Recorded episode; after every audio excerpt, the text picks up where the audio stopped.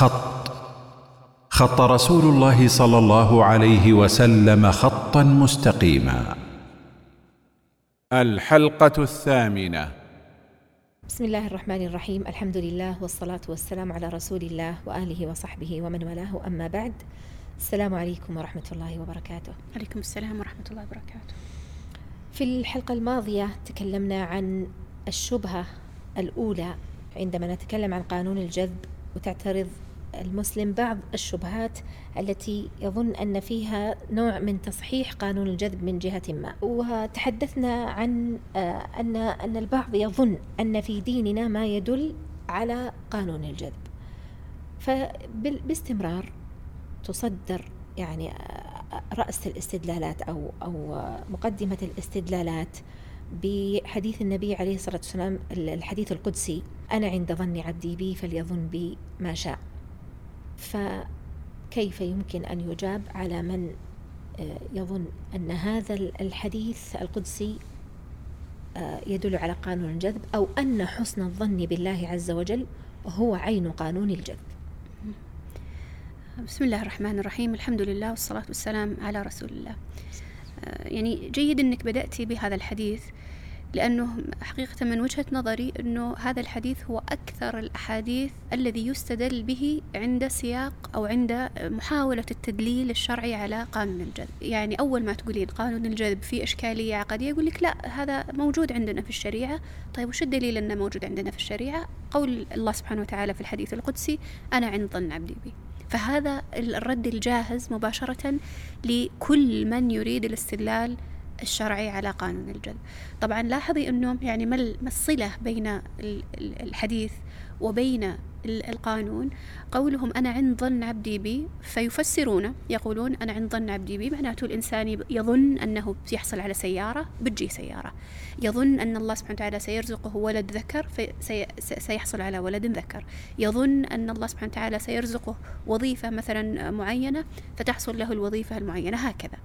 يعني الأشياء التفصيلية هذه في, في, في الأمور الحياتية اليومية هي التي يربطونها بمثل هذا الحديث ويقولون هو الدليل على على قانون الجذب طبعا قبل أن أدخل بالرد التفصيلي على هذه المسألة وبيان المعنى الصحيح للحديث أريد أن أقدم بمقدمة يسيرة جدا حول الطريقة الصحيحة في التعامل مع النصوص الشرعية ومثل مثل هذه الدعاوى العريضة حقيقة المنتشرة في آه، هذه الأوساط. يعني كأنك تقولين أن اللي قبل شوي أنت ذكرتيه هو مفهوم خاطئ لهذا الحديث. لا شك لا, لا. شك. أنه مفهوم خاطئ. ولذلك علشان نفهم النص بطريقة صحيحة أو أنا أنا ربما ذكرت لك في الحلقة الماضية أنه لا يمكن أن يقول أحد أن هناك اتفاق بين النصوص الشرعية وبين قانون الجذب إلا أن يكون غير متصور للنصوص الشرعية أو غير متصور لقانون الجذب ما يمكن يكون فاهم قانون الجذب وفاهم نص الشريعة ثم يقول بينهما الاتفاق بينهم. أو بينهما نعم. الموافقة ابتداء لابد أن نعلم أنه النصوص الشرعية يفهم بعضها على ضوء بعض أحسنتي. يعني القرآن يفسر بعضه بعضا القرآن يفسر بالسنة السنة تفهم بالسنة الأخرى وهكذا بالنصوص الأخرى من السنة فالنصوص الشرعية تفهم على ضوء بعضها البعض وما يمكن أن يفهم نص شرعي هكذا بمعزل عن المنظومة الشرعية المتكاملة. هذا هذا هذا فعل أهل البدع. صحيح. وإنما الذي يتميز به أهل السنة والجماعة وهو من أبرز خصائصهم أنهم يجمعون بين النصوص. فما يأخذون النص كذا مقتطع من السياق ولا مقتطع من بقية النصوص الشرعية ويفهمونه باستقلال دون أن ينظروا في النصوص الأخرى. الأمر الثاني أن النصوص الشرعية تفهم على ما فهمه السلف على منهجية فهم السلف الصالح. المحققين من أهل السنة الصحابة المتقدمين التابعين القرون الثلاثة المفضلة إلى آخره.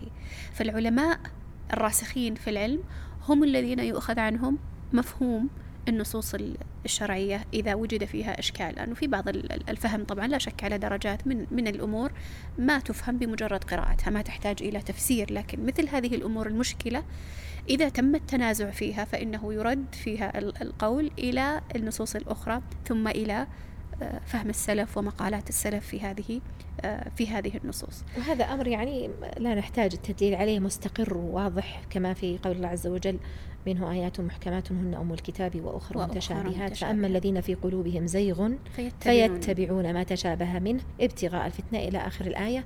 المقصود أنهم يجتزئون شيئا من النص ولا يأخذون بمجموع النصوص. صحيح. وهذا صحيح. يعني حتى لا يعترض أحد أو يقول لماذا قلت مثلا هذا الكلام؟ أنا أريد يعني جزء من الدليل وإلا فالمسألة مدلل عليها في إيه، مواطنها. صحيح, وهذا يعني يعني لا لا لا شك فيه يعني لما الانحرافات في باب القدر وفي باب الإيمان وفي كيف أتت؟ كيف افترقت هذه الفرق؟ افترقت لأجل أنهم استدلوا على مقالاتهم بأدلة وأغفلوا بقية الأدلة. ضربوا القرآن بعضه ببعض ولذلك. يعني ولذلك ترى يرد على كل فرقة بأدلة الأخرى صحيح. لأنه هذول أخذوا اجتزأوا مجموعة من الأدلة فاستدلوا بها على مثلا الجبر وهؤلاء استدلوا فرقة أخرى استدلوا بها على خلق القدر وهكذا. فيرد على هؤلاء بأدلة هؤلاء ويرد على هؤلاء بأدلة هؤلاء. ومذهب أهل السنة والجماعة هو الجمع بين هذه الأدلة والاعتقاد المبني على جميع الأدلة يجمعون بينها. ما يأخذون بس أد- أدلة معينة وينتقون. نعم لأن المتحدث عموما ترى حتى في عقلا يعني. صحيح. المتحدث لابد أن تأخذ بكل كلامه حتى تفهمه صحيح. بشكل صحيح. أما أن تجتزئ شيء من كلامه ثم تفسره بناء على هذه ال- ال- ال- الجزئية الجزئية دون. النظر إلى الأصول التي هذا التلبيس يعني حتى في الأمور حتى العادية في في حتى في القانون مثلا أو نقول صح. إحنا ما تأخذين اللائحة حتى اللائحة مثلا نفسها المادة الأولى تحيل على عد عدد من المواد صحيح. فما يمكن تفهم إلا على بعضها بالضبط. كما يقال وفي كثير من الأحيان تقاس على الأصول وهذه نأخذها مم. أحيانا في في مسألة في في في باب الأسماء والأحكام والحكم على الآخرين أحيانا لما يتلفظ الإنسان بكلمة أو يتلف أو يكتب شيئا أو يقول آه، يعني يعني مقالة معينة فإن هذه إذا كانت محتملة المعنى تحمل على أصوله أحسنت هذا أصلا هو معتزلي ولا هو جبري ولا من أهل السنة والجماعة فيحمل الكلام في الغالب على الأصول التي التي يتبناها. هذا هذا. الشخص والتي ينطلق منها ومن ثم لما نأتي لأفراد النصوص الشرعية فإنها ترد إلى أصول الشريعة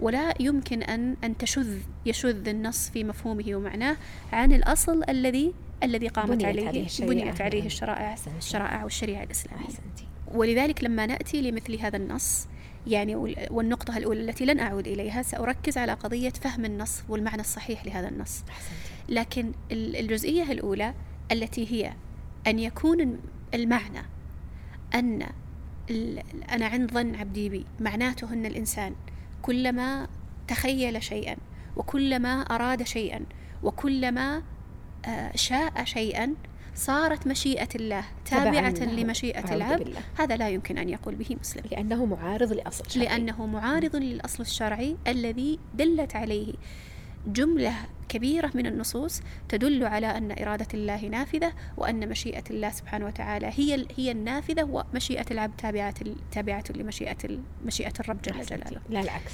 لا العكس. وربما أشرت يمكن في ما أدري واحدة من الحلقات الماضية على كلام العلماء فيما يتعلق ببيت الشعر. تكلمنا عنه يا لما ذكرت بيت الشعر المشهور إذا الشعب يوما أراد الحياة أي، فلا بد أن. يستجيب القدر. وكيف أنه العلماء جعلوا هذه ال- ال- ال- العبارة عبارة كفرية. كفرية صحيح. إذا أراد بها الإنسان أن إرادة الله جل جلاله تابعة لإرادته تستجيب لإرادتك. تستجيب لإرادتك. ما صرت أنت الذي تدعو؟ صرت أنت الرب. صرت نعم صرت, صرت أنت الرب والرب جل جلاله وتعالى وتقدست أسماؤه سبحان الله. والمستجيب. مم. ويمكن برضو ذكرت لك ويعني لعل ذكره في هذا الموضع. يعني يناسب. ذكرتها أيضا يمكن في الحلقات الماضية لما جاء أحد من النصارى كان واحد من النصارى كتب مقال يرد على قانون الجذب من ناحية نصرانية يعني من. منطلقاته الدينية ويقول أصبح الإله تعالى الله وتقدست أسماؤه أصبح مثل يقول جهاز الصراف الذي تضع فيه ما تريد ويخرج لك ما تريد تعالى الله عن ذلك لكن ترى تشبيهه يعني التشبيه له وجه. نعم وأذكر ذكرتي بعد مثال مرة بليغ قلتي أن الطفل لو كان يدعو أباه باستمرار يعني آه، كلما طلب امرا استجاب له والده آه، هذا خرم في حكمة ال- الأب لا وطبيعي. ان في يوم من الأيام سينهى سيمنعه من شيء بناء على حكمة الأب ال- ال- الأعلى من مجرد نزوات الطفل و... نعم فلا, شك أنه يعني القول. بأن قول الله سبحانه وتعالى أنا مم. عند ظن عبدي بي لا يمكن أن يكون هذا المعنى أحسنتي. يعني لو لم أعلم ما هو المعنى الصحيح أستطيع هذا أن المعنى أقول مرفوض هذه. أول نقطة أستطيع ممتاز. أني أنا أقول لا يمكن أن يكون معناه أن الإنسان يدبر الكون على حسب ما يريد هذا ممتنع مم. ممتنع شرعا أن يكون الإنسان هو هو المدبر. طيب نجي للإشكالية الآن. إذا ما المقصود بالحديث؟ أحسنت هذا هو ال- هذا هو محل أي. الإشكال. ما هو إذن- المعنى الشرعي الصحيح؟ بالضبط. حسن الظن بالله ومعنى أنا عند ظني عبدي إذا التعامل مع النص يا هنا ننطلق من منطلقين. ننظر إلى إلى النص هذا في ضوء بقية النصوص فنعلم أن المعنى الذي نسبوه لهذا النص لا يمكن أن يكون على ضوء القواعد الشرعية والأصول الشرعية وال- والأصول الاعتقادية. فلا يمكن أن يكون معناه هذا هذا المعنى. طيب إذا هذه هذه طريقة الأولى للرد على الشبهة. الطريقة الثانية هي من من خلال حشد المعاني التي أوردها السلف في هذا هذا النص الشرعي. وهذه ترى قاعدة. هذه ليست خاصة بهذا بهذا الحديث القدسي وليست خاصة بغيره وإنما هي هي هي منهجية عامة في التعامل مع مثل هذه الشبهات. أي شبهة تورد في في في في مثل هذا السياق الروحاني ويستدل بها على عقيدة باطلة ننطلق من هذين المنطلقين. الأول أن هذا النص لا يمكن أن يحمل هذا المعنى الباطل لأجل مناقضته للأصول الاعتقادية ونأتي بالمعاني الصحيحة من خلال استقراء مقالات السلف ومن خلال كتب التفسير أو الشروح أو غيرها من المواطن التي آه، يرد فيها المعنى الصحيح للنص الشرعي. يعني أريد أن أن يعني أنبه على على يعني مسألة يسيرة فيما يتعلق بهذا الحديث القدسي تحديدا أنه ورد في ب- بعدة روايات، يعني روايات صحيحة، يعني منها في ختام الحديث قول الله عز وجل أنا عند ظن عبدي بي ألحق ب يعني أو أو أتبع بتتمة لهذا الحديث في عدة روايات. ففي أحد الروايات يقول الله سبحانه وتعالى إن ظن خيرا فله وإن ظن شرا فله. وفي رواية أخرى فليظن بي ما شاء. وفي رواية أخرى في في صحيح مسلم آه، رحمه الله أنا معه إذا دعاني. يعني أنا عند ظن عبدي بي وأنا معه إذا إذا دعاني. أما الأحاديث التي ورد فيها حسن الظن فحقيقة لما تتبعتها ما وجدت رواية صحيحة ورد فيها حسن الظن. يعني المقصود أنا عند حسن ظن عبدي بي هذه ما وجدتها. كل كل الروايات التي تتبعتها قد حكم عليها العلماء بالضعف. فهذه نقطة لأنه بعض بعض المروجين للقانون. يقول آه، أنا عند حسن ظني ي- عبدي. نعم. ويركزون ولهم مفهوم في هذه ال- الكلمة الز- الزائدة اللي هي حسن. لهم في ذلك كلام. فأردت أن يعني فقط أنبه إلى إذا حسن هذه كلمة موضوعة لا حقيقة لها وليست ه- موجودة في أي من الأحاديث. نعم هذا الذي توصلت إليه أنها. أن له أنه, لا توجد رواية صحيحة فيها. أنا عند حسن ظن عبدي. بي فيما اطلعت عليه. يبقى عندنا إذا ما هو المعنى الصحيح. يعني ما هي المعاني التي أوردت في في في هذا الموضع أنا سأمر على بعضها ولكن مثل هذا المقام حقيقة ليس مقام استقصاء ولا يعني يعني تفصيل مطول لأجل طبيعة ال- البرنامج. لكن فيه فيه مقال أيضا يعتبر مقال مختصر مختصر عفوا كتبته في هذا الموضوع قبل قبل عدة سنوات وعنونت له بال- بالفأل المفترى عليه. لعل ال- ال- المشرفات يضعون رابط المقال في الصندوق السفلي هذا في اليوتيوب أو في غيره. على كل حال فتجدين في في هذا في هذا المقال عليه تفصيل كثير من. التفاصيل جيد. يعني هي أكثر من الموجود ممتاز. في هذه الحلقات لكن هنا نجملها نجملها سريع. وسنقف بعض الوقفات نعم. التي تشبع حاجة ونهم وفضول الشخص الذي يريد رؤوس الأقلام المعنى الأول الذي ورد أو أورده العلماء في قول الله تعالى أنا عند ظن عبدي بي أن المقصود بالظن هذا ظن ال- ال- العبد بربه هو رجاء رحمة الله سبحانه وتعالى عند لقاء الله عز وجل. يعني خصوه في ماذا في آخر حياة الإنسان. ما. ما قبل الاحتضار أو ما قبل ما قبل الموت عن جابر رضي الله عنه قال قال رسول الله صلى الله عليه وسلم لا يموتن أحدكم إلا وهو يحسن الظن بالله عز وجل فقالوا هذا الحديث مفسر للحديث. الآخر وربطوا الحديثين ببعضهما فقالوا الكلام في الظن بالله عز وجل هو مرتبط ب يفهم على ضوء يفهم على هذا الحديث فيكون مرتبط بالظن بما سيفعله الله بك في الآخرة. وليس المقصود الظن أنه بتجيك سيارة صفراء ولا حمراء ولا بيت مساحته كذا فسيحصل لك هذا هذا الأمر. فإذا هو خصوه بماذا؟ بما يتعلق بالجزاء الأخروي أو, أو, أو نحو ذلك. يقول ابن أبي العز في تعليقه يقول إن العبد ينبغي أن يكون أن يكون رجاؤه في مرضه أرجح من خوفه بخلاف زمن الصحة. وهذا يعني يتكلم عن الخوف والرجاء لكن سيأتي إلى موضوع الظن. يقول بخلاف زمن الصحة فإنه يكون خوفه أرجح من من رجائه. ويقول القرطبي آه، رحمه الله يقول وينبغي أن يكون خائفا من ذنبه راجيا عفو ربه ويكون الخوف في صحته أغلب عليه إذ لا يعلم بما يختم له ويكون الرجاء عند حضور أجله أقوى في نفسه لحسن الظن بالله. نعم. ويقول الخطابي يقول يعني في حسن عمله فمن حسن عمله حسن, حسن ظنه ومن ساء عمله ساء ظنه. وقد رجح هذا المعنى ابن, ابن حجر في تفسير أنا عن ظن عبدي بي فقال وهو كما قال أهل التحقيق. وهذا الكلام صريح في مسألة الربط بين الحديثين. الحديث الذي يربط الظن بوقت الوفاة وبين قول الله عز وجل أنا عن ظن عبدي بي يقول فقال وهو كما قال أهل التحقيق مقيد بالمحتضر.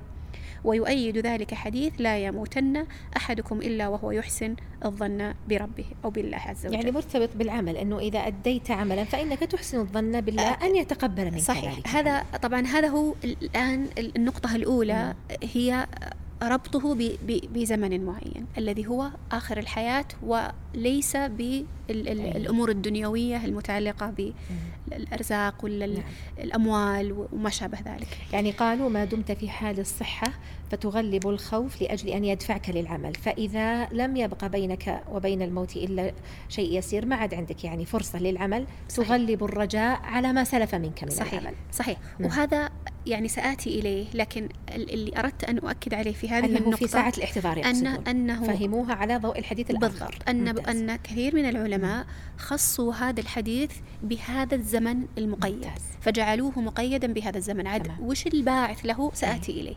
لكن المقصود أنه ليس في حياته اليومية من يوم عمره سبع سنوات إلى أن آه، يمر بسبعين سنة وهو كلما ظن أنه سيحدث سيحدث. ليس هذا المراد بالحديث عند هؤلاء العلماء بناء على هذا التفسير. المعنى الآخر أو الجزء الآخر المتعلق بالمعنى أنه ظن الإنسان. طب وش يظن لما يكون في آخر حياته؟ الآن هو هو إحنا نقول أنه مقيد بآخر أن يظن أن الله سبحانه وتعالى يرحمه ويغفر له. ولذلك قال بعض العلماء أن هذا خاص بالعبد المؤمن. أن أن الحديث خاص بالعبد المؤمن أو يثيبه أو يعاقبه إلى آخر قال ابن بطال قال وقوله أنا عند ظن عبدي بي لا يتوجه إلا إلى المؤمنين خاصة. يقول أي أنا عند ظن عبدي المؤمن بي وفي القرآن آيات تشهد لي أن عباده المؤمنين وإن أسرفوا على أنفسهم أنهم عند ظنهم به من المغفرة والرحمة. يعني, يعني كأنهم يقولون الآن لا تقنط من رحمة الله. بالضبط. كأنهم يقولون أن الإنسان في آخر حياته وهو مقبل على ربه يرجو رحمة ربه ومغفرة ربه التي دلت عليها النصوص. فالآن أنا من وين بجيب المغفرة؟ ومن وين أجيب الرجاء هذا بالله سبحانه وتعالى؟ إلا من النصوص ومن صفات الله عز وجل. فأنا الآن غلبت الرجاء وصار عندي ظن بربي بأنه سيفعل هذا بي وسيغفر لي وسيرحمني لأني أعلم أن النصوص احتشدت في هذا الأمر أن النصوص قد نصت على ذلك وقررت هذا أن الله سبحانه وتعالى رحيم وأن الله غفور وأن فأنا ما ما أتيت الآن من, من فراغ. ولو جاء إنسان في آخر حياته وأساء الظن بالله وأن الله لا يغفر له وكأنه إيش صار في الحقيقة يا هنا؟ كأنه كذب تلك النصوص. وكأنه أغفل تلك الصفات التي قد قررها الله سبحانه وتعالى وصف بها بها نفسه فصار هذا من سوء ظن الإنسان بالله فكانت المكافأة من هذا من هذا القبيل. فعوقب لأجل إغفال هذه النصوص وعدم وعدم استحضارها في هذا الموضوع فإن ظن بي أني لا أغفر له وقد تاب فهذا ظن سوء بالله. صحيح.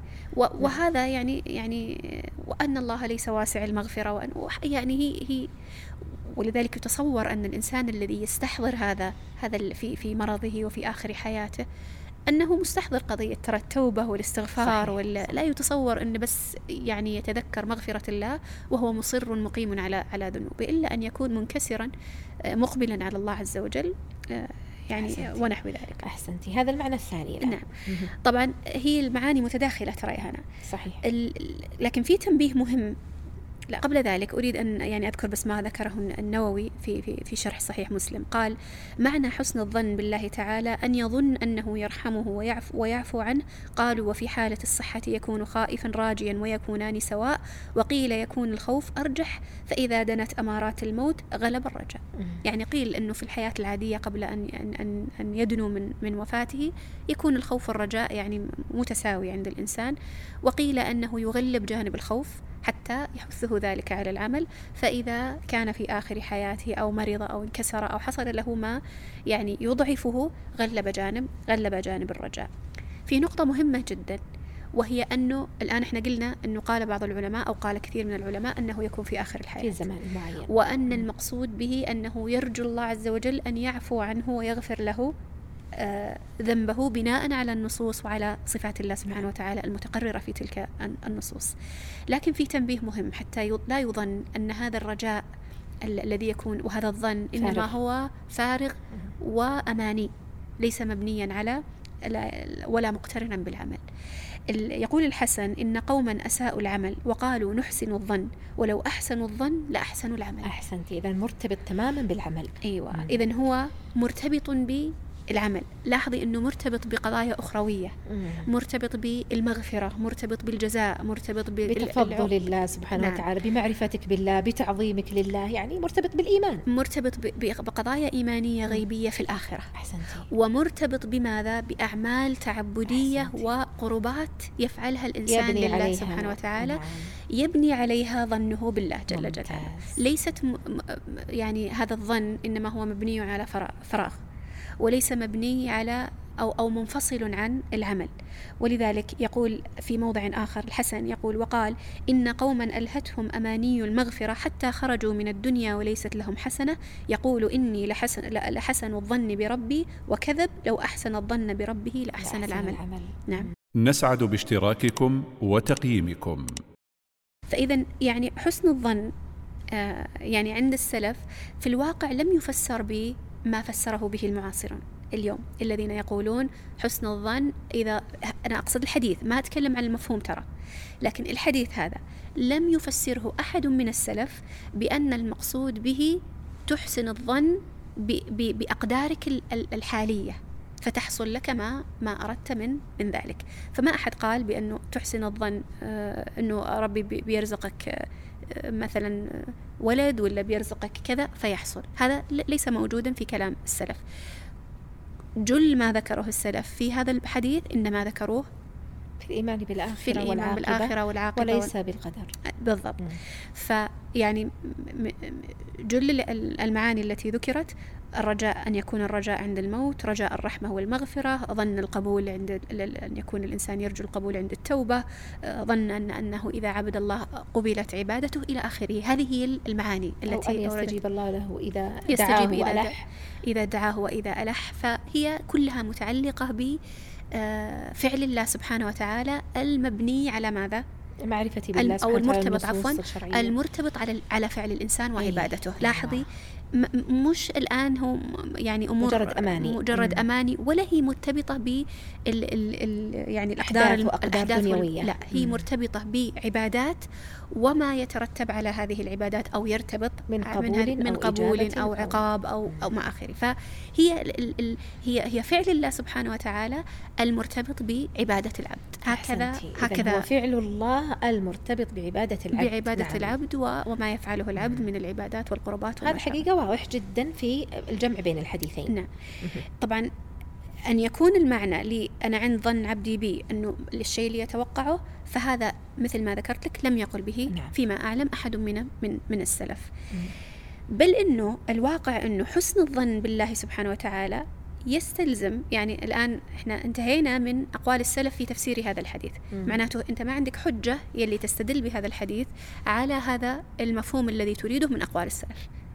معناته هو قول معاصر محدث جديد لتفسير هذا هذا الحديث. واضحة النقطة الأولى يا نعم هنا؟ واضحة جدا أنه ليس له حجة لا في النصوص لا على فهمها على ضوء النصوص الأخرى ولا على أقوال السلف رحمهم الله. أيوة. بل هو قول مستحدث محدث. جديد بالضبط. لفهم هذا الحديث. أحسنتي. هذه النقطة اللي أريد أن أصل إليها. تمام، هذه النقطة الأولى. النقطة الأولى أنه الفهم هذا ليس موجودا عند السلف. تمام. وأن المعنى الذي مو- الموجود عند السلف هو الذي هو الذي ذكرنا. ذكرناه. الشيء الثاني هو أنه إذا إذا قلنا بأن أنه هذا نوع من حسن الظن بالله سبحانه وتعالى فإن الواقع يعني كأننا نناقش من الناحية شرعية عقلية الآن. نقول أنه حسن الظن بالله يستلزم أن تحسن الظن بحكمته تدبيره وتدبيره سبحانه. وتعالى. نعم. أن تحسن أن الله سبحانه وتعالى له الحكمة وله التدبير وأن الله سبحانه وتعالى ما قدره لك هو خير لك مما مما تريده أنت أنت لنفسك. ولذلك وقد يستجيب لك وقد, وقد لا, لا يستجيب, يستجيب. لك وكلها في كلا الحالتين يجب أن أحسن الظن. هو خير لك. نعم. يعني كأن كأننا نقول الآن أنت الآن في كأنك في في مقارنة الآن. هل ما تريده أنت هو هو الخير لك؟ أو ما يريده الله سبحانه وتعالى لك هو الخير لك؟ هذا السؤال. من الذي من الأعلم بما هو خير لك؟ ربي سبحانه. كم من شيء يا هنا الآن كنا نريده ونرجوه ونتمناه فلم يحصل. وتبين لنا بعد مدة أنه ليس بخير. أنه ليس بخير. وكم من شيء حصل لنا وكرهناه ولم نرد فتبين لنا بعد مدة أنه أنه هو صحيح. أن فيه وعسى خير أن تكرهوا وعسى شيئا أن تك- وهو خير. و- و- و- ومن ال- من عجائب الأمور سبحان الله أن أن أن عجبا لأمر المؤمن إن أمره كله له خير.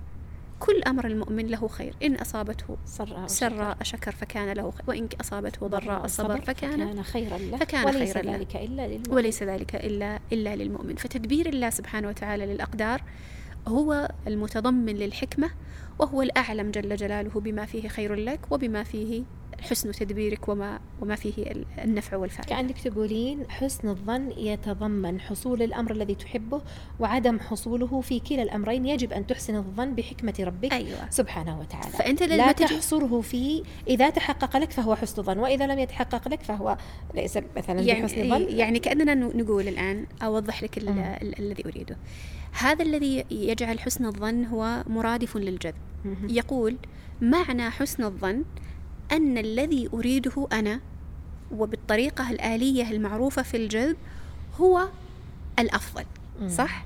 الآن وبناء عليه الشيء الذي أريده وأطبق خطوات الجذب هو الذي سيتحقق. فصار الآن الأمر بيد من حقيقة؟ بيدك أنت وإحسان الظن بك أنت فلا أيوة تحسن الظن بربك أيوة فأنا الآن الرب جل جلاله الآن ما هو حقيقة عمله في على على على ما يقولونه؟ لا كلامه. يوجد عمل. حقيقة لا يوجد فعل رباني إلا الاستجابة لما يريده العبد. إذا استخدم الخطوات صح. التي يفعلها الجاذبون هؤلاء المدعين للجذب فإنه يحصل الذي يريدونه وليس الرب جل جلاله تع- وتعالى عن ذلك إلا منفذ لما ما تعالى يريدونه الله تعالى الله. وع- مم. عن ذلك. فهذا هذا لا يمكن أن يتصور أن يكون هذا حسن الظن هذه بخلاف ظن شديدة حقيقة أيوة بخلاف الإنسان الذي يقول أنا أفعل الأسباب وأحسن الظن بالله وشلون صارت الآن إحسان الظن بالله صار أنا فعلت السبب الذي يكتبه الله عز وجل لي سواء كان موافقا لما أريد أو مخالفا لما أريد فهو خير لي. أحسن وهذا هو إحسان الظن بالله. الحقيقة. وليس العكس الذي يذكره هؤلاء ممتاز يقول يعني هذا ترى الكلام اللي قررتيه مصادم تماما لقانون الجذب بالضبط. مصادم بقوة بالضبط. لو تأمله العبد وجد أن فيه سوء ظن وسوء أدب وسوء ج... يعني إساءة شديدة لا- لا شك. ولذلك لو تأملنا في دعاء الاستخارة يعني في دعاء الاستخارة حقيقة بيان تبرؤ من الحول والقوة تبرؤ من أيوة. الحول والقوة وتسليم كلي. لتقدير الله عز وجل فيما يتعلق بالأقدار والأحداث التي تحدث للإنسان زواج وظيفة سفر ذهاب إياب اللي, اللي هو. يقول النبي صلى الله عليه وسلم أو في الدعاء ال- ال- الاستخارة اللهم إني أستخيرك بعلمك وأستقدرك بقدرتك وأسألك من فضلك العظيم فإنك تقدر ولا أقدر وتعلم ولا أعلم أعلم وأنت علام الغيوب. سبحان الله. يعني تسليم الآن. ما قلت والله لا أنا أريد هذه الوظيفة تحديدا بهذا الوقت وبهذه الشركة والمكتب اللي لونه كذا وال- تراهم تراهم طلباتهم بهذا التفصيل. أي نعم. الكرسي لونه إيش؟ والجدار لونه إيش؟ والتفصيل. أريد أشياء يعني وما يدريك أنه هذه الوظيفة فيها فيها شر لك وبيحصل منها أمور يعني ما ت... فأنا أفعل السبب. أنا أروح وأقدم للوظائف التي أريد. والله سبحانه وتعالى يكتب يكتب الذي يريده الله مش اللي أريده أنا. فهذا هو إحسان الظن حقيقة بالله بالله ولا يستقيم أن أنا أقول مثلا تمني هذا الشيء وأحسني الظن أحسني الظن طيب ربما ربك سبحانه وتعالى لا يريد أن يحقق لك هذا الشيء ويصرف عنك سوءا كبيرا بعدم تحققه. فكيف أقول أنا أحسني الظن؟ كأني أقول أحسني الظن بنفسك أحسني الظن بهذا الأمر لا بالله. بالضبط. فأنا لما أريد شيء أنا لما أريد شيء أنا ما ترى لا نصادم مشاعر الناس مم. الإنسان بطبيعته أحيانا يتعلق بشيء معين مم. يريد شيء معين لكن الله سبحانه وتعالى أعلم وأحكم صحيح جل جلاله صحيح. فحسن الظن بالله جل جلاله مرتبة إني إيمانية أنا عظيمة. مرتبة إيمانية مم. عظيمة إني أنا أعلم أن الله سبحانه وتعالى هو أعلم وأحكم الله أكبر. وأن ما يكتبه الله سبحانه وتعالى هو خير خير لي يعني المرأة مثلا قد يتفطر قلبها إذا لم يرزقها الله بولد صح ولا لا يعني وتعلقها بهذا الأمر يعني ما ما ما تلام المرأة اللي تتعلق بهذا الأمر وربما تسعى في ذلك وتفعل لكنها حسن ظنها بالله أن الله سيكتب لي ما فيه خير. نعم. فهذا هو فعلا الذي نريد أن نصل إليه. نعم أنه متعلق بالرضا بما قدره بالرضا الله بما قدره الله سبحانه وتعالى. ترى مرحلة عالية نعم. جدا من الإيمان. يعني كون الإنسان يقول أنا أريد هذا الشيء إحنا عارفين أنك تريد هذا الشيء وليس ثمة ترى ترى عيب في أن الإنسان يسأل الله عز وجل هذا الشيء المعين الذي يريده. يعني لو ألحت المرأة على على ربها بالدعاء أن الله يرزقها ولد قد يستجاب الله يستجيب الله سبحانه وتعالى لها ويعطيها عين سؤلها. صحيح. وقد ترى لا يستجيب لها بهذه الصورة التي تريدها. يعني قد يعطيها ولد وقد يصرف عنها عنها من الشر مثله. وقد يدخر الله سبحانه وتعالى أجر أجر هذا الدعاء للآخرة. وكل هذه الثلاثة ضمن الإحسان أو إحسان الظن بالله. بالضبط. هذه نقطة ترى مهمة. أن لا نغفل أن جميع هذه الثلاث الأمور اللي هي حصول الأمر بعينه أو أو أو صرف شيء من الشر أو أو ادخار هذه الدعوة للآخرة. أنها كلها في تدخل ضمن إحسانك الظن بربك جل وعلا. بالضبط فإذا جاءنا أحد وقال أنت هذا من حسن الظن إحنا ما لا لا لا نعترض على أن الإنسان يحسن ظنه بالله لا شك. إحنا ما نقول لا تحسنون الظن بالله لكن أقول أنه ليس إحسان الظن بالله أن أدبر أنا ما أريده. وليس إحسان الظن بالله أن يوافقني الله في كل ما أريد أنا. هذا ليس إحسان ظن بالله هذا هذا الاعتراض. مش إني أنا أقول أنا لا أحسن بالظن والعياذ بالله ترى سوء الظن بالله يعني يصل إلى الكفر. نعم نعم. ما صحيح. ليست المسألة سهلة أن نقول حسن الظن لا شك مطلوب لكن الاعتراض هو على أن أن يفسر حسن الظن بهذا المعنى المنحرف. هذا هو هذا هي الإشكالية. يعني في الدعاء الآخر اللي ممكن أيضا يوضح هذا هذا المفهوم قول النبي صلى الله عليه وسلم اللهم بعلمك الغيب وقدرتك على الخلق أحيني ما علمت الحياة خيرا لي. فالآن واضح أنه الأمر بيد الله. بيد الله. فيه نوع من التسليم. هذا تمام حسن فيه نوع بالله. نعم. أنت تعلم خير لي ولا ارزقني ما تراه خير لي. ففيه نوع من التسليم وتعظيم الله جل جلاله والتسليم لحكمته, لحكمته. وعلمه نعم. وتدبيره سبحانه وتعالى. يعني على كل حال هذه كلها تدل على أنه المفهوم والمعنى لحسن الظن والمعنى الذي يريده هؤلاء القائلون بالجذب مختلف تماما وغير غير غير متطابق. ولذلك نعم. إذا ذكر السلف وهذه هذه نقطة مهمة جدا. إذا ذكر السلف حديث أنا عند ظن عبدي بي فإنهم يصنفونه في أبواب الإيمان والتوحيد أحسن. لا في أبواب القدر. رائع. لم يذكره أحد في باب القدر ولا في باب الرزق ولا في باب إطلاقا. مهم. والإمام البخاري ترى الإمام البخاري يعني بارع في التبويب له فقه. يعني ألفت رسائل في فقه الإمام البخاري في في تبويبه لصحيحه. فهي المسألة لم لم تفته رحمه الله ولم يعني يغب عنه هذا المفهوم لو كان موجودا. لصنف هذا الحديث ووضع في باب القدر أنه الإنسان يتصرف بقدره كيفما يشاء من خلال الظن الذي يظنه. لكنه لم يفعل ذلك ولم يفعله غيره. آه، قط من علماء أهل السنة وأئمة أهل السنة وعلماء السلف. لم يذكره أحد في باب القدر وإنما ذكره في باب ذكره البخاري رحمه الله في باب الرجاء؟ في, أو- في في كتاب كتاب التوحيد. نعم أي نعم فما ما ذكر يعني فيه معاملة الرب لعبده بالضبط، من. حيث الثواب والعقاب والجزاء. والمغفرة والإجابة صحيح. يعني إيمانك أنت بال- بالله جل نعم، جلاله لم. يرد في باب فعل العبد وكيف يمكن أن يؤثر في في القدر وكيف ممكن لا لم تكن بهذا السياق إذن هو في باب الإيمان بالله عز وجل لا في باب الأقدار أو صحيح. القدر طيب ما هو سوء الظن بالله سبحانه وتعالى خلينا نعرف الضد حتى نعم يتبين. يعني هي ال- الكلام عن عن حسن الظن يعني أرجو أن يكون اتضح المفهوم عند عند السلف وظهرت المباينة عن ال- القانون الجذب ومفهوم الجذب نعم. لكننا سنأتي إلى ما يقابله الذي هو سوء الظن أحسنت. يعني الآن في سوء الظن بالله سبحانه وتعالى لا يعني الاعتقاد بأن الله سبحانه وتعالى لا يحقق للإنسان آه، رغبته. يعني بعض الناس يقولون كونك تقول أن الله سبحانه وتعالى لا يحقق لك عين ما تريده ورغبتك هذا سوء ظن بالله.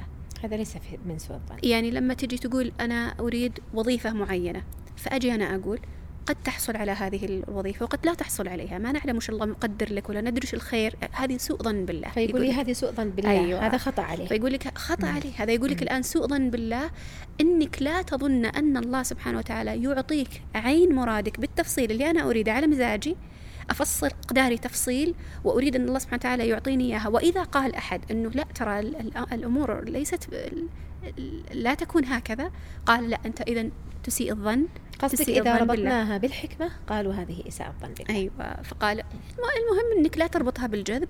جعلوا هذا الذي لا يقر بالجذب مسيء مسيء للظن. مسيء بالله. للظن آه، بالله. بل فسر ال- ال- السلف الأدلة الواردة في سوء الظن بما يتناسب مع تفسيرهم لي قانون الجذب. لا.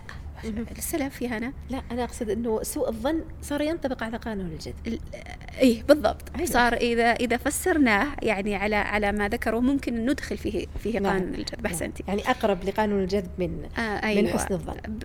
بالضبط. يعني ال- لو أردنا أن نصنف قانون الجذب وين ممكن ندخله؟ في حسن الظن ولا في سوء الظن؟ كان لسوء الظن سوء أقرب. نعم. لكن المقصود أنه لما فسروا السلف سوء الظن سوء الظن بالله فسروه بتفسير آه، متناسب مع تفسيرهم اللي ذكرناه قبل قليل لحسن الظن. لحسن الظن بالله جل جلاله. لأنه ضده. نعم. طبعا الأصل في سوء الظن بالله عز وجل يعني من أين أتينا بهذا ال- هذا المفهوم أصلا؟ وأن هناك شيء اسمه إساءة ظن بالله سبحانه وتعالى وردت نصوص آه، كثيرة يعني كما في قول الله سبحانه وتعالى وذلكم ظنكم الذي ظننتم بربكم أرداكم.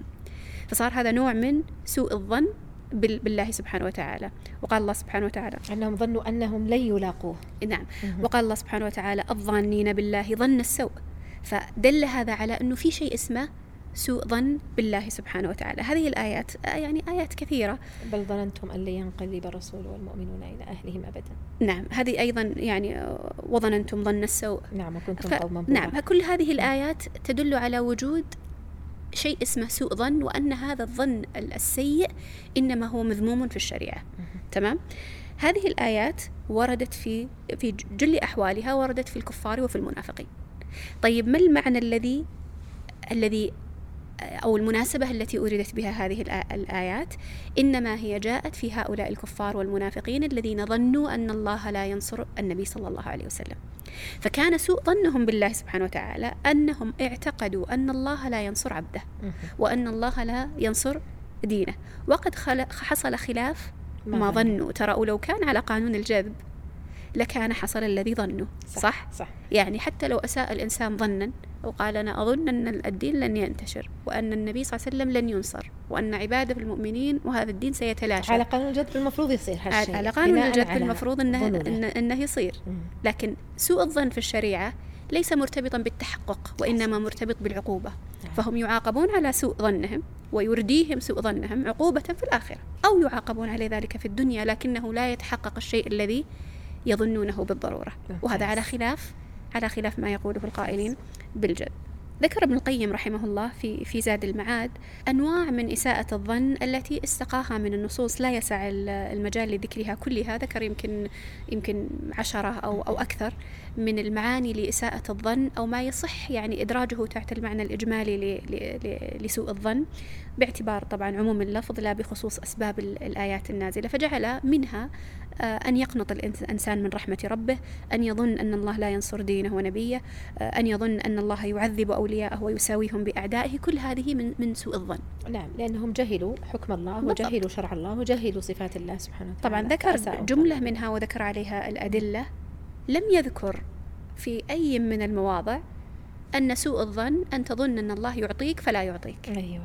هذه لا لا يوجد عند السلف شيء من تفسير سوء الظن بهذا المعنى الذي الذي يقولونه إذا لا السلف فسروا الظن بالله بالمعنى الذي يريده هؤلاء القائلون بالجذب ولا فسروا سوء الظن بالمعنى الذي الذي يقرره القائلون بالجذب. فظن ال- ال- ال- السوء عموما متعلق بالقنوط من رحمة الله والخلط بين ثوابه وعقابه والإيمان بصفاته وليس اعتقاد أن الله آه، لا يلزمه أن يحقق للإنسان عين من رغباته من إساءة الظن. قال ابن القيم رحمه الله آه، وهذا يعطيك انطباع بأنه المفهوم المترسخ عند عند السلف لسوء الظن هو أقرب إلى ما ما يقوله القائلون بالجذب يعني نعم. كأنه يقول سوء الظن بهذا المفهوم عند السلف يدخل فيه قانون الجذب الذي يعتقد به صحيح. المعاصرون يقول فأكثر الخلق بل كلهم إلا من شاء الله يظنون بالله غير الحق ظن السوء طب خلينا نجي الآن لما ماذا يريد الشيخ ابن القيم رحمه الله بظن السوء يقول فإن غالب بني آدم يعتقد أنه مبخوس الحق الله. ناقص الحظ وأنه يستحق فوق ما أعطاه الله هذا ترى كأنه يتحدث عن قانون الجذب. صحيح. قانون الجذب أنا أستحق ولذلك يقولون إذا ما تحقق لك عندك الاستحقاق ناقص ما, ما تحس أنك تستحق. فكأنهم يقولون ال- أن أنا الإنسان أستحق مو الله اللي متفضل علي بالضبط. أنا أستحق أكثر بالضبط. أيضا من الذي أنا أستحق كل ما يحصل لي إنما هو مستحق. إنما إنما هو حق لي. وهذا سوء ظن بالله سبحانه بالله. وتعالى. ولو أن الإنسان الشيء الذي ظن أنه مستحق فلم يحصل له ظن أنه يستحق شيء لم يحصل له. صح؟ نعم. كأن الله حرمه. كأن الله حرمه من. هذا الذي يستحق. يعني طول. الوقت يعني دائما وش يأكدون عليك القائلين بالجذب يقولون لازم تشعر أنك تستحق هذا الشيء. يعني مثلا أستحق بيت 4000 متر. أنا أستحق هذا الشيء. فإذا لم يتحقق هذا الشيء الآن وش ال وش ال وش الصورة؟ كأننا أريد أن أن يعني كأننا نريد أن نضع هذا هذا هذا الحال بكلمات. أنني أستحق البيت اللي 4000 متر ولم يحصل لي صح؟ إذا ما حصل. فهنا وش يقول ابن القيم؟ يقول مبخوس الحق ناقص الحظ وأنه يستحق فوق ما أعطاه الله. ولسان حاله يقول ظلمني ربي ومنعني ما أستحق الله أكبر. فإذا إذا إذا أردنا أن نحلل وإن كان طبعا شيخ الشيخ آه، ابن القيم رحمه الله لا يتحدث عن قانون الجذب. أبداً، قانون الجذب ليس موجود لم يكن موجودا في في في زمنه رحمه الله. لكن مفاد كلامه هو أقرب إلى قانون الجذب منه إلى العقيدة الصحيحة في القدر والعقيدة الصحيحة في الدعاء وفي فعل الأسباب و- وما شابه ذلك. صحيح. طيب يعني حقيقة يعني كلام جدا متين وجيد. نستطيع أن نخلص أو نلخص الفروق العميقة بين حسن الظن بالله عز وجل وبين قانون الجذب يمكن في ثلاث مواطن رئيسية. أن إحسان الظن بالله عز وجل مرتبط بالعمل صحيح. و- ولا يشترط في قانون الجذب العمل. حسن الظن بالله عز وجل هو في باب الأعمال القلبية وصفات الله سبحانه وتعالى وقانون الجذب هو في صلب القدر.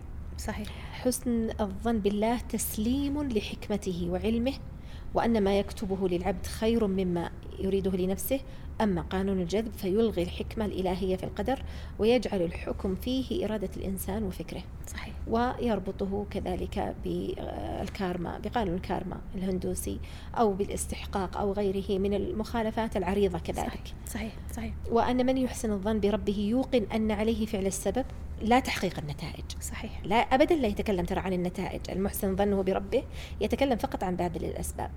بينما النتيجة في قانون الجذب تكاد تكون مجزوم بها وهي بيد الإنسان. صحيح. ويعني ولعلنا نختم بهذه النقطة. يعني قد يرد إشكال فيقول الإنسان طيب أنا أدعو الله سبحانه وتعالى ويكون عندي نوع من اليقين بالإجابة. فكيف هذه الآن؟ هذه الآن لها إجابة إن شاء الله مستقلة. سنتكلم عن مسألة الدعاء الدعاء واليقين في الدعاء وأثر الدعاء ونحو ذلك. الكلام الآن الذي فات علشان ما يحصل خلط عند المستمعين الكلام الآن هو في استدلالهم أو حول استدلالهم ب أنا عند ظن عبدي. نعم هذا هو الإشكال الآن ليس الإشكال في ما هي الطريقة التي. يتعامل فيها الإنسان مع ربه ما هي نعم. الطريقة التي يدعو بها ما ال- ما الأعمال القلبية التي تحضر في في. قلبه نعم. الكلام هو على استدلالهم بي أنا عند ظن عبدي بي والنتيجة التي توصلنا إليها من من من خلال ما ذكره علماء أهل السنة والسلف أن الاستدلال بهذا الحديث على هذا المعنى غير صحيح. أحسنتي جزاك الله خيرا يا دكتورة. طيب لعلي أختم هذه الحلقة وأجعل بقية الاستدلالات إن شاء الله تعالى في الحلقات القادمة كحب النبي صلى الله عليه وسلم للفائل أو تفاءلوا بالخير تجدوه أو نحو ذلك والبلاء موكل بالمنطق هذه كلها إن شاء الله تعالى سنستعرضها في الحلقات القادمة كما استعرضنا هذا الحديث اليوم.